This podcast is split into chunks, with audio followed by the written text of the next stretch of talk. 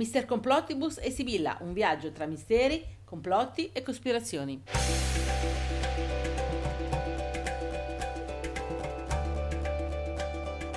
Ciao a tutti da Sibilla da Mister Complottibus e dalla nostra sfera di cristallo Mirna. Allora, benvenuti alla tredicesima puntata del nostro podcast. Tredicesima, in cui ci occupiamo di misteri, complotti e cospirazioni.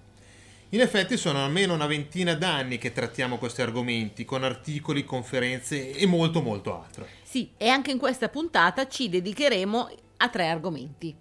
Dato che ci sono state le elezioni americane qualche settimana fa, parleremo dei presidenti americani e di come loro siano legati a sette segrete, massoneria e agli alieni e agli extraterrestri. Discuteremo poi di molte creature fantastiche, storiche, leggendarie e attuali. Infine andremo più a fondo riguardo a quanto era avvenuto a Chernobyl nell'aprile del 1986. Vi ricordiamo inoltre che questi argomenti e molti altri sono stati trattati all'interno di una trasmissione che va in onda tuttora, ogni mercoledì sera dalle 7 alle 8. Dove, Mr. Complotibus? All'interno di una web radio milanese Silver Music Radio che si può ascoltare su www.silvermusicradio.it. La trasmissione si chiama Happy Ciso ed è condotta da chi? Dal mitico? Mitico DJ Davide Ciso Cisini. Buon ascolto a tutti!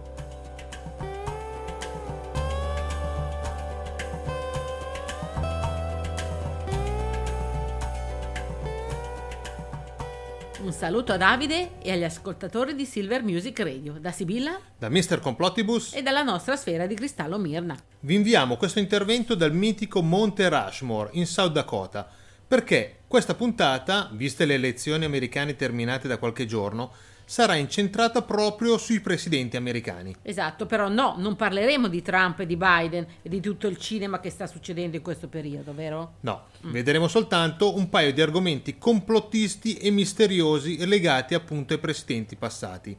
Prima di tutto, se parliamo di chi governa una nazione faro come gli Stati Uniti, non possiamo non parlare del complotto dei complotti. Esatto, del nuovo ordine mondiale. Ecco. ecco. E se lo vediamo in modo giornalistico e non fideistico, allora si potrebbe pensare che Trump e Biden siano la stessa cosa, che uno valga l'altro, dato che dovrebbero essere dei semplici burattini filoguidati dal Deep State, dal nuovo ordine mondiale, dal governo ombra o da qualcuno che da dietro le quinte sta governando il mondo. E lo stesso potrebbe valere per tutti i presidenti americani passati. Eh già, ma anche se questo non fosse vero e fosse tutta un'invenzione, è fuori d'ogni dubbio che vi siano dei solidi legami tra i vari presidenti e le molte lobby, società segrete, gruppi di affiliati, che in questi secoli sono sorte e che portano avanti forse più i loro interessi rispetto a quelli della nazione.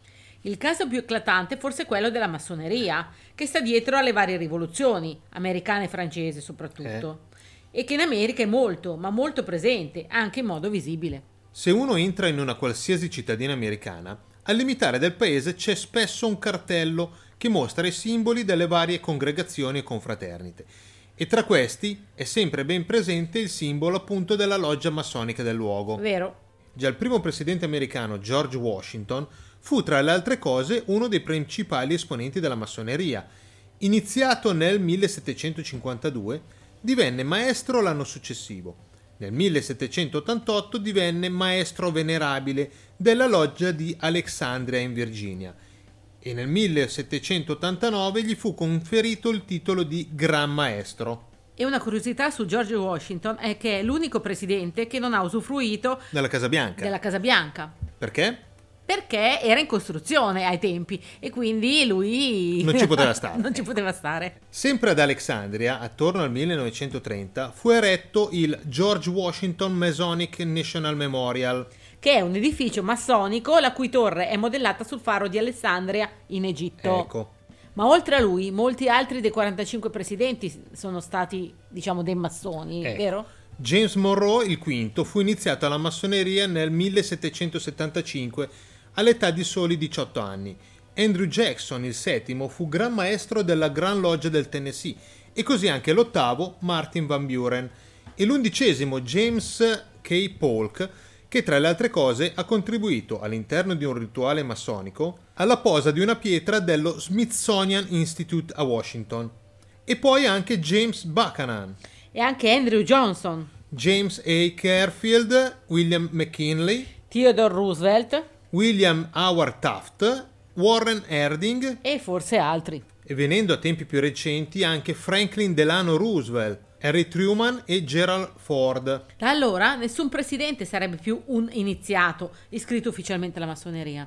Alcuni, come per esempio Thomas Jefferson e molti altri, hanno partecipato a riunioni di qualche loggia, senza essere affiliati, o, come Ronald Reagan o Bill Clinton, hanno accettato negli anni un riconoscimento da logge massoniche. Sì, perché non esiste solo la massoneria come fratellanza, associazione su base iniziatica, o confraternita o società segreta. Una delle più antiche e famose, e venute alla ribalta soprattutto negli ultimi decenni, è la società segreta dell'Università di Yale, chiamata School and Bones, formata da 15 membri universitari dell'ultimo anno e, ovviamente, da tutti gli ex membri che formano la Russell Trust Association. Alcuni pensano, e ci può stare, che sia un trampolino di lancio verso la Corte Suprema, la CIA e gli studi legali. E anche i consigli di amministrazione più prestigiosi del paese. Oltre al ventisettesimo presidente, William Howard Taft, anche George Bush e George Bush Jr. e anche il suo oppositore alle elezioni John Kerry del Partito Democratico furono dei membri illustri. Anche se, essendo una confraternita segreta, non lo possono ammettere. Eh no. Eh. Un altro gruppo molto famoso è il Bohemian Club, fondato a San Francisco nel 1872 da un gruppo di giornalisti e venuto alla ribalta all'interno del mondo del complottista per le stravaganti, per non dire altro, cerimonie che vengono fatte nel bosco di sequoie chiamato Bohemian Grove, con tanto di enorme statua a forma di gufo o di Moloch. E i membri famosi di questo gruppo sarebbero stati diversi presidenti. Tra cui Herbert Hoover, Dwight Eisenhower, Richard Nixon, Gerald Ford, Ronald Reagan, Bill Clinton e due George Bush, senior e junior. Vi sono poi altre organizzazioni o gruppi di studio che alcuni chiamano think tank, che fa tanto figo, a cui sono appartenuti praticamente quasi tutti i diversi presidenti americani e tantissimi membri delle loro amministrazioni. Le più famose e complottisticamente parlando conosciute sono il Council of Foreign Relations, specializzata in politica estera ed affari internazionali, la famosa Commissione Trilaterale, fondata nel 1973 per iniziativa di David Rockefeller ed Harry Kissinger ed il famosissimo gruppo Bilderberg che conta moltissime personalità nel campo economico e bancario, oltre che politico. Giusto. E un altro argomento che accomuna i misteri e i complotti con i presidenti degli Stati Uniti è l'ufologia. Se pensiamo al gruppo di ricerca più o meno misterioso e segreto denominato Majestic 12, costituito nel 1947, questo sarebbe stato voluto dal presidente americano Henry Truman, come una vera e propria commissione di esperti incaricati di studiare non solo il fenomeno UFO in generale, ma soprattutto i rottami della navicella schiantatasi quell'anno a Roswell ed alcune cadute negli anni successivi in modo da poter fare retroingegneria aliena. Questa fu negli anni una commissione decisamente segreta e potente. Ed infatti si dice che anche il presidente JF Kennedy richiese più volte alla CIA informazioni sulle sue attività, senza però riuscire ad ottenerle. No, ma forse il fatto più eclatante potrebbe essere la riunione che si svolse qualche anno dopo, il 21 febbraio 1954, tra il presidente americano Eisenhower e alcuni esseri alieni o extraterrestri. Pensa un po'. Un vero e proprio primo contatto che si svolse presso la base Muroc Airfield, ora chiamata Edwards Air Force Base. Sì, a Palm Springs in California, ecco. dove vive la mamma di Romina Bauer. Eh. eh. vabbè, non c'entra niente. Comunque, all'incontro parteciparono almeno altre quattro persone. Il giornalista del gruppo Hearst Franklin Allen, il finanziere del Brooklyn Institute Edwin Norse, già consigliere finanziario di Truman, il cardinale di Los Angeles James McIntyre e Gerard Light, scrittore e dirigente dell'allora CBS. Essi avrebbero assistito alla discesa ed atterraggio di cinque navicelle aliene, tre di tipo dischi volante e due sigariformi, da cui sarebbero usciti degli esseri simili a noi, ma solo con teste più grandi e calve. Quello fu solo il primo di una serie di incontri che il presidente tenne con diverse razze extraterrestri, in quella base e anche in altre basi. Come la Holoman Air Force Base del New Mexico e che hanno portato alla firma di un trattato tra umani ed extraterrestri, sembrerebbe. E avrebbero anche dovuto portare ad una dichiarazione ufficiale al mondo che si sarebbe dovuta tenere a maggio di quello stesso anno. Che però non è mai avvenuta. Mai. Forse per via dell'impatto emotivo di questo incontro, soprattutto in termini di panico e di confusione da parte di molti dei presenti, e alla enorme differenza di opinioni e di modi di rispondere ai visitatori extraterrestri. Questo piccolo gruppo di persone normali, anche se leader in diversi campi, ed il loro modo di comportarsi davanti a un fatto del genere, ha fatto capire che non eravamo ancora pronti a quello che molti chiamano il disclosure, la divulgazione. Il trattato, chiamato poi Trattato di Griada, fu comunque firmato, con tanto di non interferenza reciproca e segretezza sulla loro presenza sulla Terra. Loro avrebbero fornito tecnologia avanzata su cui fare retroingegneria, in esclusiva agli Stati Uniti, e li avrebbero aiutati nello sviluppo tecnologico. In cambio, avrebbero avuto il permesso di rapire un numero limitato di esseri umani per fare test ed esami medici, diciamo, i rapiti non avrebbero dovuto avere nessun ricordo dell'evento, ma sappiamo che non è sempre stato così. Ed è per questo motivo che questo trattato, questo patto, viene chiamato anche patto scellerato. Ecco. E poi? E poi c'è la vicenda che lega Richard Nixon, il 37 presidente degli Stati Uniti, e l'attore Jackie Gleason, suo amico. Sembrerebbe che Nixon, dopo aver eluso la sorveglianza dei servizi segreti, lo abbia portato in una struttura militare in Florida, la Homestead Air Reserve Base. Qui, in diverse stanze del complesso, gli avrebbe mostrato prima dei rottami di un disco volante, contenuti in diverse grandi casse, e poi diversi contenitori simili a congelatori, in cui si trovavano dei corpi umanoidi. Sarà vero? Sarà vero? Nel 1987 vi fu un discorso controverso fatto da Ronald Reagan all'ONU Disse a volte mi domando quanto velocemente svanirebbero le nostre differenze se dovessimo fronteggiare una minaccia aliena esterna. E mi domando anche, non c'è già tra noi una forza aliena? Che dire? E arrivando ai giorni nostri, invece, è interessante una conversazione tra Donald Trump e suo figlio. Quest'ultimo gli chiede, prima che scada il tuo mandato, ci farai scoprire se gli alieni esistono? E poi, Voglio sapere quello che sta succedendo. Autorizzerai alla fine gli accessi a Roswell, facendoci conoscere così cosa sta avvenendo lì? E a questo punto il presidente risponde: Non ti dirò i particolari che conosco su Roswell, ma ti assicuro che sono molto molto interessanti. Porca. È solo pantomima oppure c'è qualcos'altro? E con questo ridiamo la linea a Davide. Ricordando di scaricare il nostro podcast. Un saluto e buone cospirazioni a tutti. Da Sibilla, da Mr. Complottibus e da Mirna. E dov'è? Eh, da Mir. Mirna oggi ha ricevuto una telefonata dal presidente americano e ora dovrebbe già essere là alla Casa Bianca. Porca. Ma, ma ci dirà. Ci dirà. Ciao a tutti. Ciao ciao.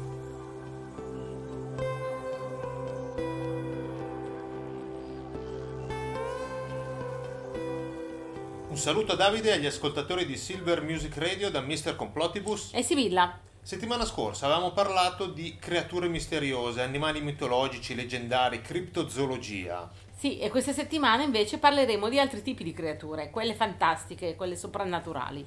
Quindi non animali, ma esseri, creature più o meno simili all'uomo. Buone o malvagie che siano, ma con una loro capacità di pensare, di ragionare. Sì, a volte con eh, poteri magici. Eh, appunto. Gli elfi nani, per esempio, che molti credono essere stati inventati da Tolkien o da altri scrittori fantasy, fanno parte, come le fate, gli gnomi, i coboldi, i leprechaun, i goblin, gli elementali e molte, molte altre creature. Quello che viene chiamato il piccolo popolo, il piccolo diciamo. Popolo, ecco. ecco. Discendono da mitologie e folclori antichi, a volte riscoperti poi nel Medioevo.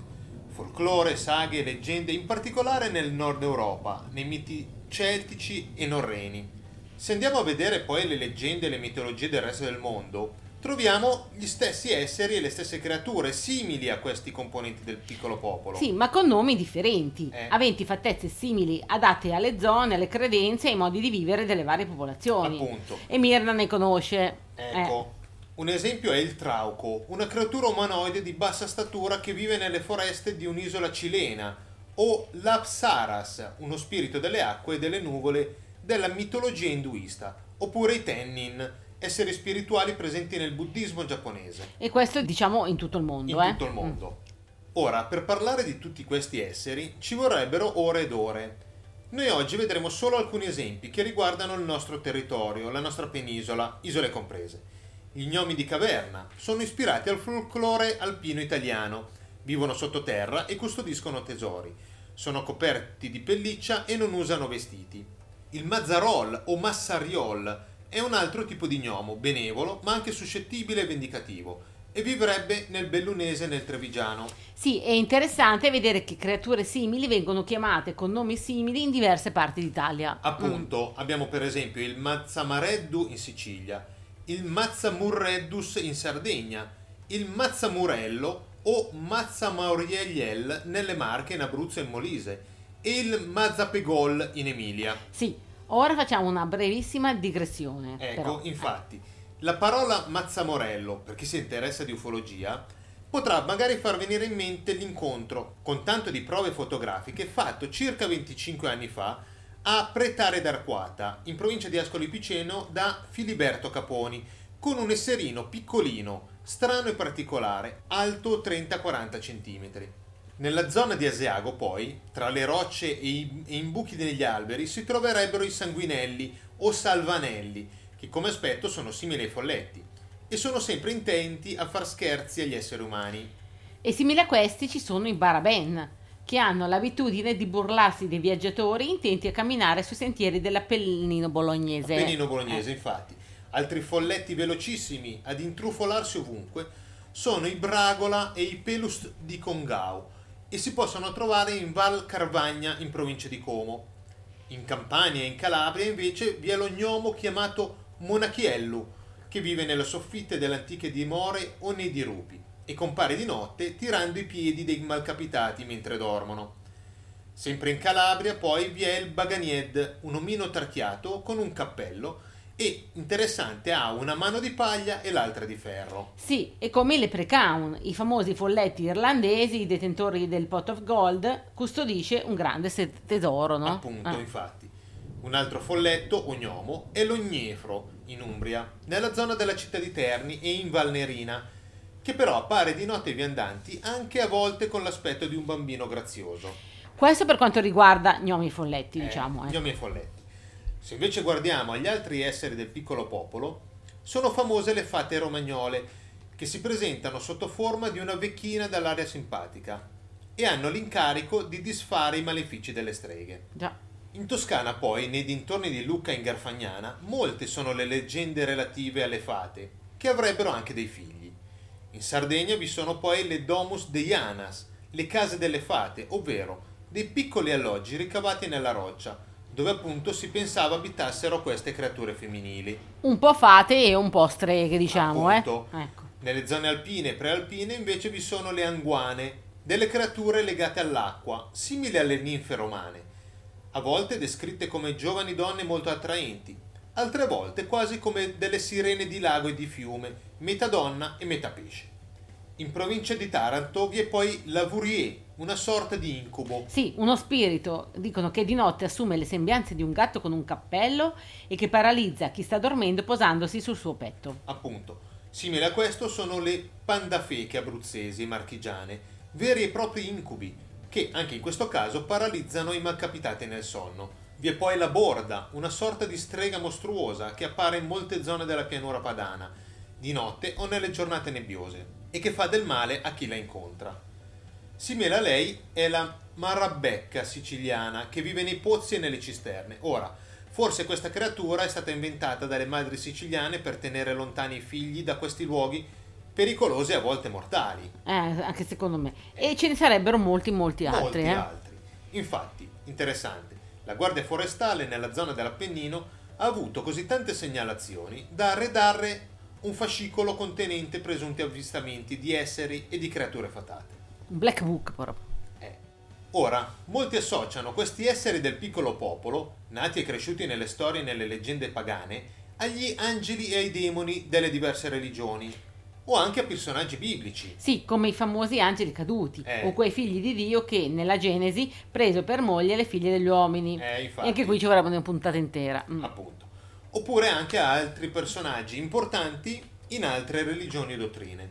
Altri invece li associano a qualcosa di più moderno, di più attuale. Li associano a quelli che attualmente descriviamo come creature aliene o extraterrestri, i grigi piccoli, i nordici. Ma non è Mr. Complottibus che è da millenni che si parla sempre delle stesse cose descritte in ambiti e in forme diverse? Eh, ci Eh. stiamo ragionando, infatti. Più andiamo in profondità, più leggiamo e ci documentiamo, e più abbiamo l'impressione che si tratti sempre della stessa cosa. Di qualcosa che, magari come i giganti, come i nefilim biblici, è vissuto centinaia di migliaia di anni fa su questa terra. O che popolava le terre delle civiltà scomparse come Atlantide, Mu, Lemuria, Ecco, eccetera. Mm. Infatti, oppure che provenivano, e provengono tuttora, da una dimensione parallela alla nostra, come nell'ipotesi parafisica proposta negli anni da grandi ufologi come Vallée, Heineck e Kiel.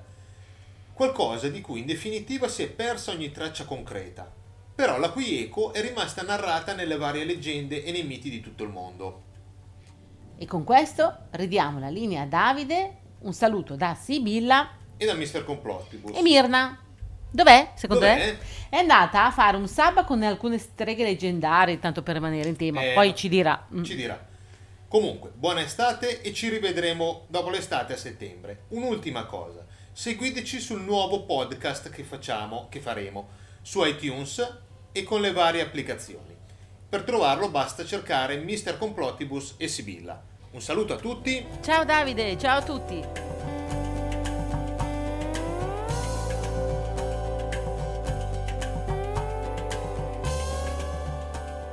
Un saluto a Davide e agli ascoltatori di Silver Music Radio da Mr. Complottibus. E Sibilla e Mirna che è tornata carichissima anche lei. Ottimo, ottimo. Bene. Ben ritrovati a tutti. Sì, sì, siamo tornati. Siamo tornati. Ecco, E vi faremo compagnia insieme a Davide, se tutto va bene, per diversi mesi. perché se tutto va bene, oso dire, Eh, perché? Come lo scorso anno, le prime puntate della stagione le registriamo qui nel bunker vicino all'area 51. sì, Veniamo sempre qua in autunno. L'anno scorso abbiamo avuto fortuna, niente Men in Black, niente servizi segreti americani. eh, speriamo anche quest'anno. Eh, speriamo, dai. Oggi ci occupiamo di un disastro che 33 anni fa avrebbe potuto tranquillamente metter fine all'umanità come oggi la conosciamo. Eh sì, parliamo dell'incidente alla centrale nucleare di Chernobyl. E lo si può comprendere perché oggi abbiamo molte più informazioni rispetto a quel periodo. Molti nodi sono venuti al pettine e possiamo capire quanto sia stato grave l'incidente. Bisogna ringraziare la fortuna, nella sfortuna, e soprattutto le migliaia e migliaia di persone morte quel giorno e nelle settimane successive immolatesi per mettere in sicurezza la centrale e le zone attorno ad essa. Eh sì, e parleremo qui di alcuni misteri, a volte leggendari, diciamo, di alcuni complotti nati da allora. appunto. Ma prima di tutto vi vogliamo far riflettere su una cosa. Se si guarda la serie televisiva realizzata in questi giorni, in questo periodo, e i vari documentari, e poi si dà un'occhiata ai TG e ai giornali di quei giorni, beh, capirete tutto. Capirete cosa vuol dire vivere in un regime totalitario, alla 1984 di Orwell, dove quello che non si può dire semplicemente non si dice Non si dice. dove si nega la realtà dei fatti, dove le tempistiche di soccorso e di divulgazione delle notizie si allungano. Sì, sì, è vero. E così, capendo questo, non ci si deve stupire se non fu detto nulla ai pompieri accorsi immediatamente, che pensavano fosse un semplice incendio, o alla popolazione di Pripyat, la cittadina vicina, 50.000 persone, che venne evacuata con 11.000 bus, Solo un giorno e mezzo dopo. appunto, O quella di Kiev, 3 Eh. milioni di persone più o meno informati, solo 11 giorni dopo. Lì il primo maggio c'è stata comunque la parata. eh, no? appunto, Mm. O al resto della nazione e del mondo, 18 giorni dopo, con il messaggio in televisione di Gorbaciov. Sì. Eh, venendo invece ai misteri, Appunto. Venendo ai misteri, una cosa particolare è la foresta rossa, ovvero una zona vicina alla centrale, colpita dalla ricaduta di materiale radioattivo. È stata chiamata così perché le foglie degli alberi sono diventate rosse nei giorni successivi e poi sono rimasti intatti come bloccati nel tempo, non c'è stata degenerazione, non c'è stata decomposizione perché tutte le forme di vita, compresi i batteri, sono state completamente distrutte e quindi non hanno potuto fare la loro azione naturale. Sì, il loro corso.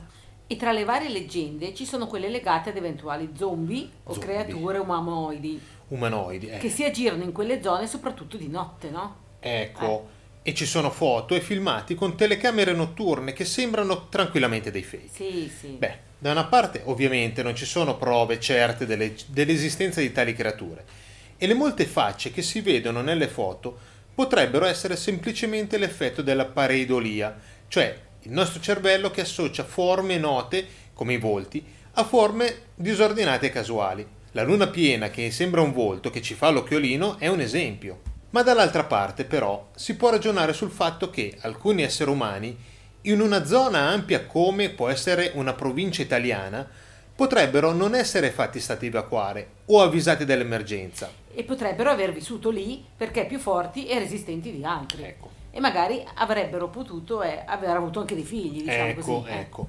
Un po' come i cani di Chernobyl, tuttora esistenti, con malformazioni genetiche e che sono gli attuali discendenti di quelli di allora. Potrebbe. Però sembra veramente una leggenda metropolitana. Eh, eh, appunto, diciamo, appunto. ecco. Altro mistero è legato al picchio. Il picchio? Il picchio, lo sentite?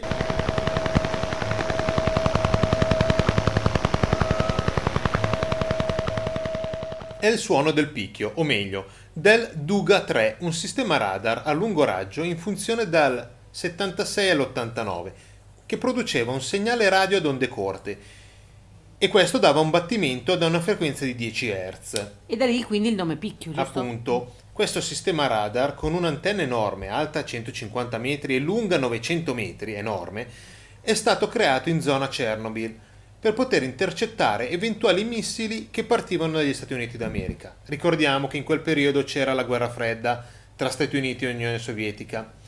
Ora, alcuni pensano che l'incidente di Chernobyl fosse stato deciso per coprire il fallimento del Duga 3, che era costato decisamente tanto e non era servito allo scopo, anzi Infatti. ma che poi questo incidente sta- è scappato di mano e ha creato la catastrofe che conosciamo. E di questo se ne parla anche nel film documentario Il complotto di Chernobyl del 2015, vero? Infatti, tutto questo però è molto strano, dato che a Chernobyl, nell'86, stavano costruendo altre due centrali nucleari oltre alle quattro già esistenti. Già. Altra cosa misteriosa ufologica. Si dice che in quei giorni il cielo di quella zona sia stato coperto da molti oggetti volanti, con centinaia e centinaia di testimonianze. Una testimonianza in particolare è stata fatta a poche ore di distanza dall'incidente. Sì, diceva, abbiamo visto uno strano oggetto molto luminoso e dalla forma sferica che si muoveva lentamente nel cielo color ottone. Improvvisamente dalla sfera luminosa si sono sprigionati due fasci luminosi che sembravano dirigersi verso la quarta unità del reattore. Ecco che è quella che poi ha avuto l'incidente. Eh, Che dire? Che dire? Sempre rimanendo sul misterioso ufologico paranormale, bisogna parlare del Blackbird di Chernobyl, a metà tra un umanoide e un uccello nero enorme, con un'apertura alare di oltre due metri, avvistato prima e dopo l'incidente nella zona della centrale e forse anche fotografato. Molto simile al Mothman, l'uomo falena raccontato da John Keel, avvistato attorno al 67 in Virginia e in Ohio. Un essere umano alato, enorme, dagli occhi rossi. Appunto. Eh, quello era quel film È Mothman Prophecy ah, con ok. Richard Gere, giusto? Ecco. Eh, grande Richard Gere. Ora, sembrerebbe che alcuni dipendenti della centrale ne avessero parlato diversi giorni prima dell'incidente e avessero testimoniato di aver avuto anche incubi. Erano forse delle premonizioni? Ma, Ma ultima cosa, bisognerebbe indagare più a fondo anche su altri incidenti nucleari, come quello di Fukushima, che è tuttora molto attuale per lo sversamento delle acque radioattive nel Pacifico. o quello avvenuto l'8 agosto nella base navale russa di Nenoska, nel mar glaciale artico, di cui si è parlato poco. È 8 agosto, un mese fa. ecco. Esatto. o di quello forse accaduto in Kazakistan diversi anni prima di Chernobyl nel 56 a Semipalatinsk, che si dice quattro volte peggiore di quello di Chernobyl, però in una zona molto molto scarsamente popolata, con la città più vicina a 400 km. Sì, però forse erano solo test nucleari quelli, tipo quelli condotti in quegli anni negli Stati Uniti. Eh, appunto. Mm. E con questo ridiamo la linea Davide. Un saluto da Mr. Complottibus. E da Sibilla. E da Mirna che ricorda il nostro podcast. E no? ci ricorda il Ecco. podcast. Allora, infatti, sono online le prime due puntate dove potrete riascoltare i nostri interventi e molto di più. E per trovarlo basta cercare Mr. Complottibus e Sibilla. Appunto. Ciao ciao! Ciao a tutti.